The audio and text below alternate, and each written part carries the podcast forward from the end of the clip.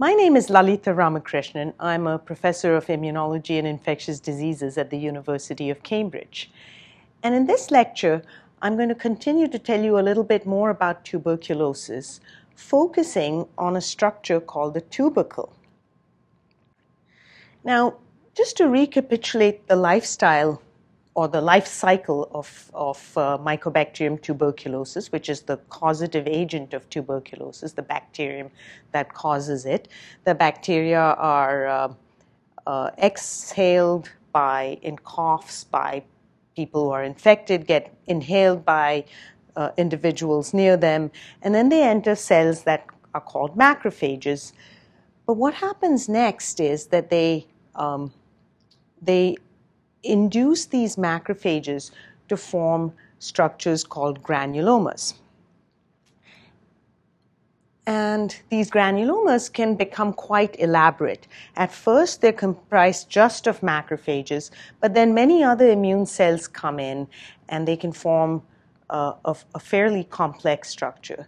And another thing to note is that the macrophages within this granuloma undergo specialized differentiation called epithelioid transformation, where they form these finger like interdigitated projections between each other to uh, form a very compact organized structure. Now, this structure, pathologists call these structures granulomas. And granulomas were, are are uh, associated with many, many, many diseases, both infectious and non infectious, and they can often be quite pathological.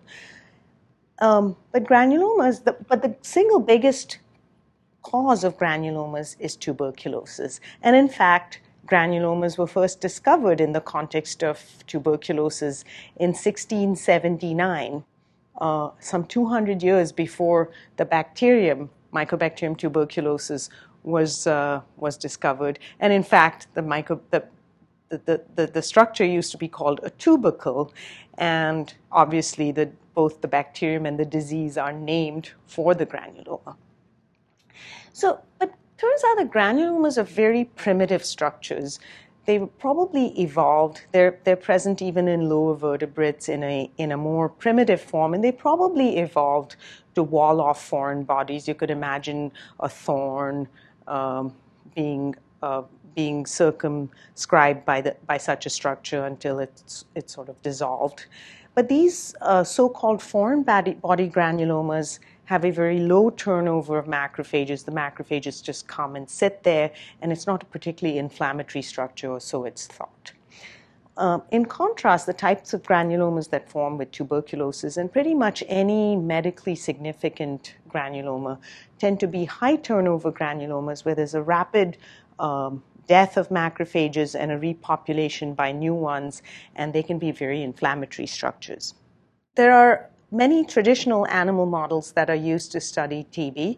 The oldest ones are the, one, are the rabbit and the guinea pig, uh, which were used by Villemain and Koch, respectively, uh, at the time that they discovered TB, they used these animals to, to pass the bacterium from one uh, animal to another to show that it was associated with, uh, with TB. The most commonly used model now is the, is the mouse, and this makes a lot of sense because mice uh, have a, a, a wonderful array of immunological and genetic tools one issue is that mice don't, that most mice, mouse strains don't develop the, the, the nice tight granulomas that are associated with human disease.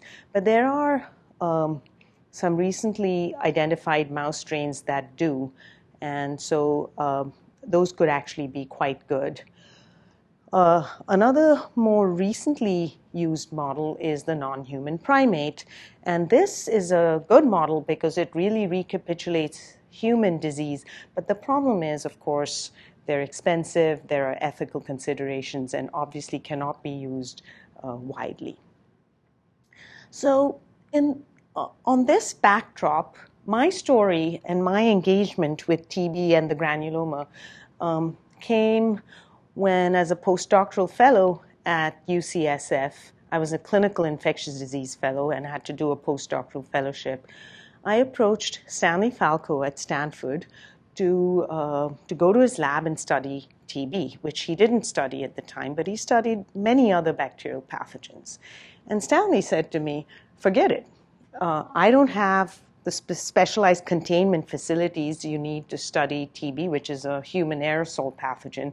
And besides, he said, TB grows so slowly, I'll be dead before you get your first result. And that was in uh, 1991, and I'm happy to say he's still alive and, and, and quite well. Um, and um, so, what he told me, he gave me an insight, and he said, Look, there are other strains of mycobacteria, there are other species of mycobacteria that are pathogenic in other animals, that are natural pathogens of other animals. And he said, I, am pretty sure there are these ones of, of, uh, of marine life, of fish, because I've seen people get them um, who were fishermen. He had worked at Brown and knew that Portuguese fishermen got these. Uh, this disease, mycobacterial disease, on their digits and on their soft tissues. And so I went off to the UCSF library and looked at this uh, very classic um, manual. It's called Bergey's Manual of Systemic Bacteriology. And I, sh- and I found what he was talking about. He was talking about, he was probably talking about an, a bacterium called Mycobacterium marinum that um, was thought to be a close relative of human TB, of the human TB bacterium, and it gave fish TB. Um, it turns out that it also infects humans, and this has been known since the 50s, and I can personally attest to it. And it gives humans disease on their extremities, as Stanley already knew, and, and many clinicians particularly dermatologists and infectious disease clinicians already know this. But if you look inside that lesion, you'll see a classic granuloma, and actually, in many cases, it can be indistinguishable from uh, the granulomas caused by the human TB bacterium. But of course, we know that this bacterium also infects fish, and it was first identified to do so in the Philadelphia Aquarium when 1926 fish were dying of some mysterious wasting disease, very similar to human TB. And when they tried to culture these fish to see what bacterium they had, why were they dying, they couldn't culture anything. But when they looked at the fish by histology, they could see these classic red snapper bacteria that looked very much like TB. And then Aronson had the bright idea to culture the, to try to do the cultures at a low temperature that was commensurate with, with the low body temperature of the fish. And then he was able to cultivate, he was able to culture Mycobacterium marinum. And since then, we've had uh, Mycobacterium marinum sequenced at the Sanger Center, and it turns out to be the closest genetic relative of the human TB bacterium, so I guess we also got quite lucky. And it turns out that Mycobacterium marinum also infects zebrafish. Zebrafish are a pet, develop, a pet, pet organism of developmental biologists and are a natural host to Mycobacterium marinum. So I've got for you here down uh, in, in the bottom panel the, uh, a human TB granuloma stained by hematoxylin and eosin, which will only stain the host cells but not the bacteria. And what you can see is that you've got a nice organized structure, which is cellular, as evidenced by blue nuclei on the edges, but in the center where that arrowhead is, you'll see that the structures become acellular because it's undergone necrosis, just as we know that human TB granulomas do. But here's now, let's take a look now at, the, at a zebrafish granuloma. And in this granuloma, you can see, which, we, which I've stained here with a, a stain that also stains the bacteria, you can see that it looks very similar and it's a nice cellular organized structure. And you can see that there are a few bacteria within macrophages, but where the macrophages have necrosed, there are tons of bacteria, which is exactly what you would expect. But the great feature of the zebrafish that makes them so enticing to developmental biologists is that they have a prolonged larval phase when they're transparent. And so you can actually watch things happen and people watch developmental processes happen. But so we asked, well, can we put in bacteria and watch infection happen? And so they have a cavity that's called the hindbrain ventricle, which is the equivalent of something in our brain, close to our brain, called the fourth ventricle. And so we put in some bacteria there. I've uh, shown it to you with an arrowhead there. And what we saw very quickly was that macrophages came, and you'll see the macrophages sort of uh, chasing after the bacterium like a cat after a mouse, and eventually you'll see this mac- macrophage gets it. And there you've got an infected macrophage. You can now follow these infected macrophages out of the cavity. This is a few days later, and you can see that it's just moseying along. The bacteria have grown in the macrophage, and uh, because it's a permissive macrophage for the, for, the, for the bacterium, and there it is. But what was really exciting to us was that you could see within a few days, a granuloma form. And here you can see that we've got a granuloma that's already formed.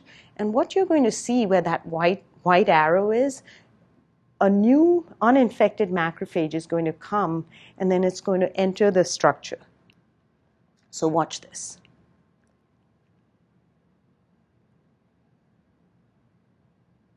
See, there it comes and it's going to squeeze its way in between um, and get in there. So the granuloma is a highly chemotactic structure that is recruiting new macrophages to come to it. And then we could show all this by, by engineering fish that were uh, transgenic so that they had green fluorescent macrophages and red fluorescent neutrophils, which is another cell type that is somewhat involved in granulomas, but not as much as macrophages. And what you can, and now we've infected the fish with blue fluorescent bacteria, and you can see that the that we've got a nice tight bona fide epithelioid granuloma with infected macrophages.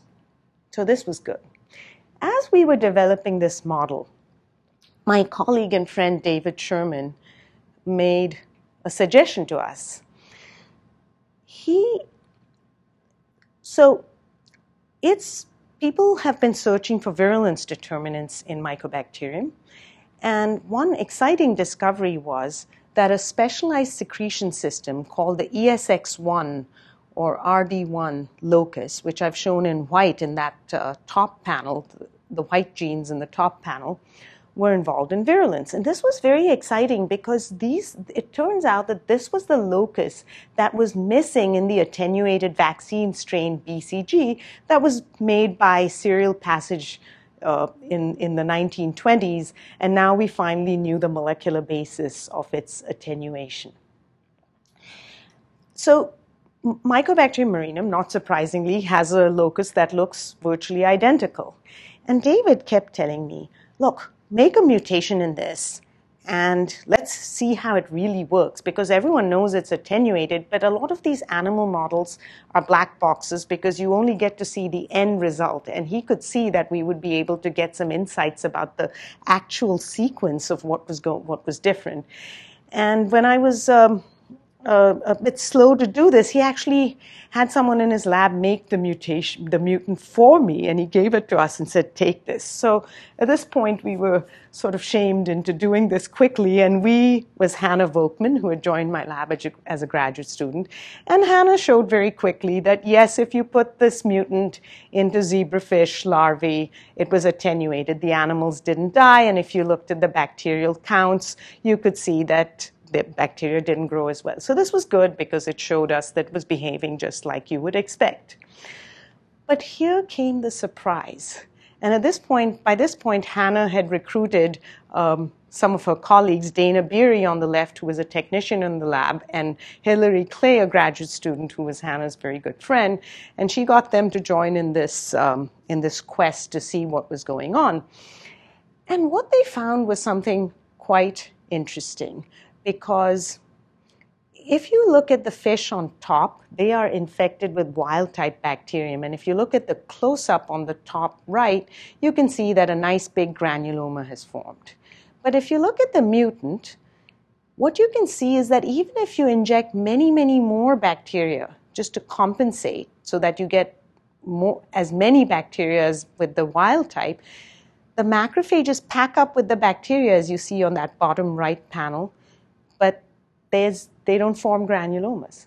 Now, this seemed opposite of what you'd expect because if, if granulomas are good for the host, as what everyone in TB, in the field of TB thought, people have thought that the granuloma is a critical host protective structure that walls off the bacteria and while it's not always successful in eradicating the bacteria, it sure as heck tries to do so and is, is, is pretty good at it. Now, if that's the case, then we should see more granuloma formation with that mutant, but we saw less. So Hannah took a close look at this, and she was able to observe fish as the granuloma formed by serial imaging. And what she showed was that when the granuloma formed, the number of infected macrophages went up dramatically, as did the number of bacteria. So the granuloma was actually promoting growth rather than restricting growth. So why might this be? Because here we are saying that a the you know this this immunological structure that really should be killing the bacteria is actually promoting growth. And the answer to this came um, both from Hannah's work and uh, from a, a, a, new graduate student who joined, an MD PhD student, Muse Davis. And what we found was happening was that when there's an infected macrophage, when new macrophages come to it, for some reason, if they have that ESX1 locus, the bacteria are spreading quickly from macrophage to macrophage. You can see within 48 hours, you've gone from one infected macrophage in that top left panel to many infected macrophages. Whereas if you didn't have that locus, if the bacterium didn't have that locus, then that one mac- macrophage just remains one great big macrophage and the bacteria are just growing in it. But obviously, they're not doing as well as if they can spread to new macrophages.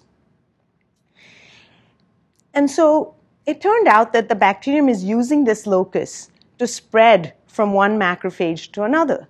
Now, how does this happen? What, what Muse found was that if uh, the initial macrophage was infected with bacteria that contained this locus, then somehow that macrophage was able to exert a rapidly chemotactic effect on, in, on macrophages around it or, or even far away so that they came. And you can see that the macrophages in the top panel have these protrusions that reflect that they're uh, highly chemotactic and are responding to a chemotactic gradient and are racing into this structure. In contrast, if that initial macrophage didn't have this locus, then the incoming macrophages are coming in very, very slowly, and they clearly are not experiencing a chemotactic gradient. They don't have that big, great big protrusion. And even once they get into the granuloma, they behave very differently.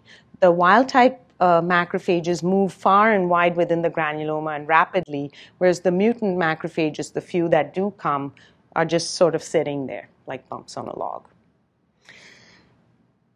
And this is the kind of movie that gave us that insight that I just talked to you about that macrophages are used, exploited by the bacteria to spread from cell to cell. So, what happens is that when a given infected macrophage packs up with, packs up with bacteria because the bacteria can grow within it, it undergoes an apoptotic death where it's dead, but it's preserved its membranes. And now what happens is this dead cell is recognized by the incoming macrophages that come and eat it. And I'm going to show you an example here of where one, one dead macrophage with the white arrow is going to be engulfed by an incoming macrophage. So watch this happen. it's, you're going to watch it, it's going to come from below. It's kind of like that movie Jaws where the, you know, the shark comes from below and look at it. It's eating it bite by bite. And this is why macrophages might be called what they are macrophage for big eater. And now you've got this macrophage has been eaten by a new macrophage. But you're going to say, wait a minute, why would this spread the infection? You've gone from one macrophage to another macrophage. So all you've done is conserve the bacteria. But it turns out, when Muse looked closely, that on average, a given macrophage, given infected dead macrophage, was eaten on average by 2.3 macrophages every 24 hours. And so you can imagine, you can see how the bug is using the macrophage to expand its numbers. And not only that, but we showed that the bacterium also induces the death of the macrophages. Here's a tunnel stain on the left, and this this death, there are probably many bacterial determinants that do this, but one of them is that self same locus, ESX1, that also induces the macrophages to come. So it's got a two pronged effect. It's inducing death of the infected macrophage, and separately, it's recruiting new macrophages to come to it so that they can engulf the dead macrophage and, and um, uh, produce infection. So, to summarize this, let's take a look at what happens in the mutant first. Because in the mutant, the granuloma might actually be functioning as a host protective structure as it might be meant to be. Um, it's, you, you've got an infected macrophage, it dies at a slow rate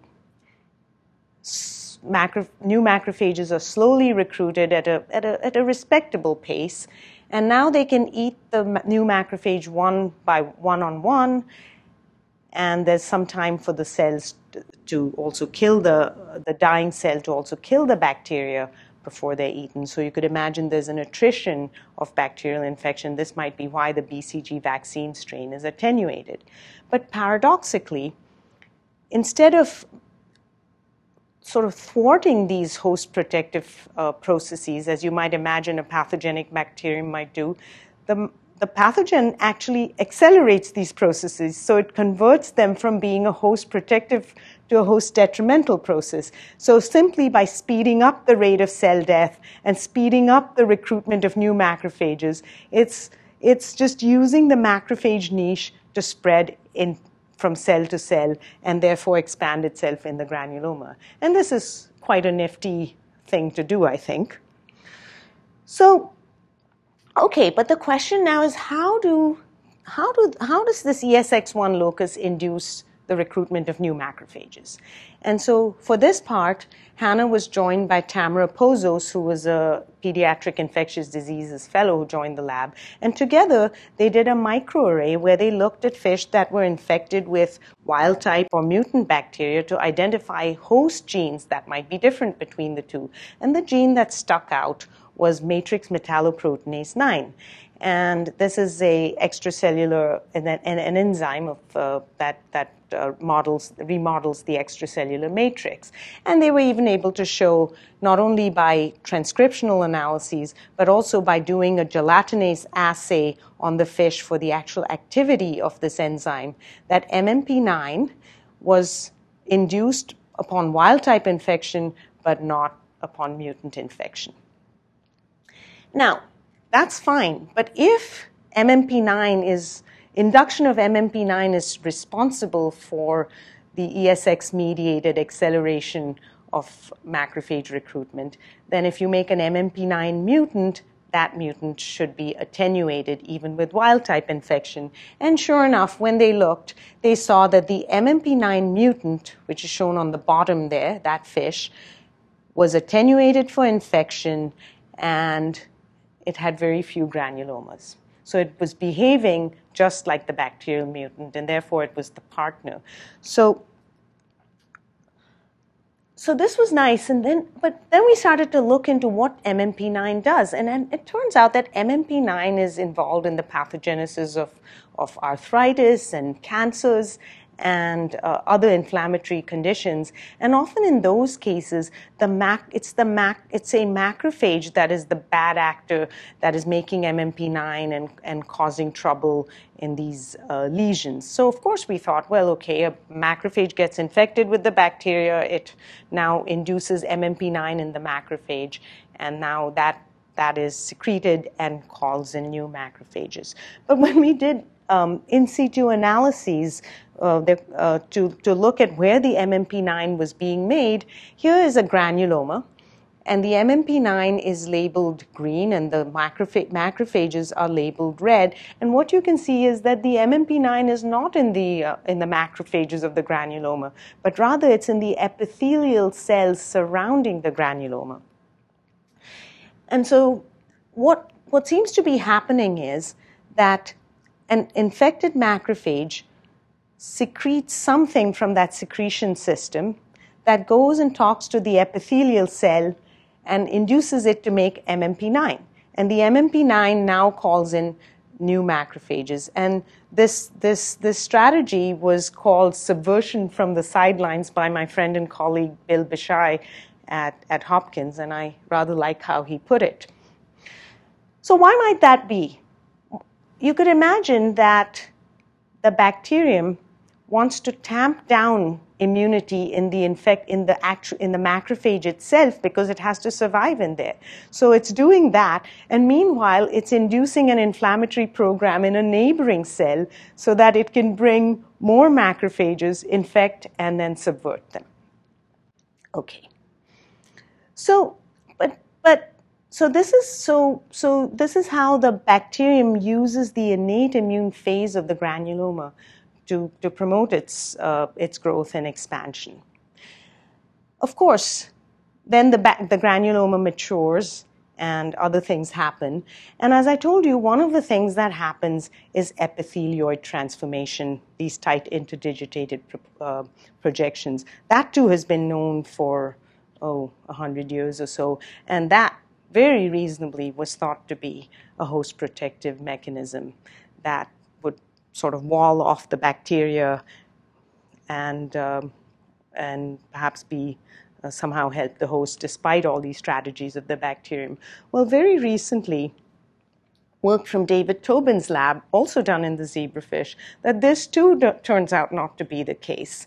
Um, uh, Mark Cronin and David Tobin have shown that epithelioid transformation of the macrophage is also something that the bacterium is benefiting from. If they inhibit it, then they can um, they get uh, less infection than if it's there. And of course, they're working out the details of how this might be. But what it's telling you is that practically every step that we might predict would help the host can be taken advantage of by the bacterium. So, in my first lecture, I told you that most people actually clear infection, and they do so after the adaptive phase of the, of the granuloma has kicked in. So it's very clear that, that at some point the granuloma can fight back and can, um, can eradicate or at least suppress infection. And many, many people uh, who specialize in the areas of adaptive immunity and TB are, are working on this. But I want to close by saying that while the adaptive immunologists may not know as much about this as they want to, and they're working hard to figure it out, the bacterium seems to know quite a, lit, quite a bit about this, uh, these immune mechanisms. Because what these people so, who worked on it so far can tell you is that it tries really hard to delay and inhibit adaptive immunity so that the adaptive immune elements that come into the granuloma do so late. And this gives time for the mechanisms that I've just been telling you about to uh, help bacteria expand in the innate context. I'll close by thanking the many people whose research I've described to you. They're both students and from my lab, as well as colleagues and collaborators from outside my lab and indeed from across the world. Thank you.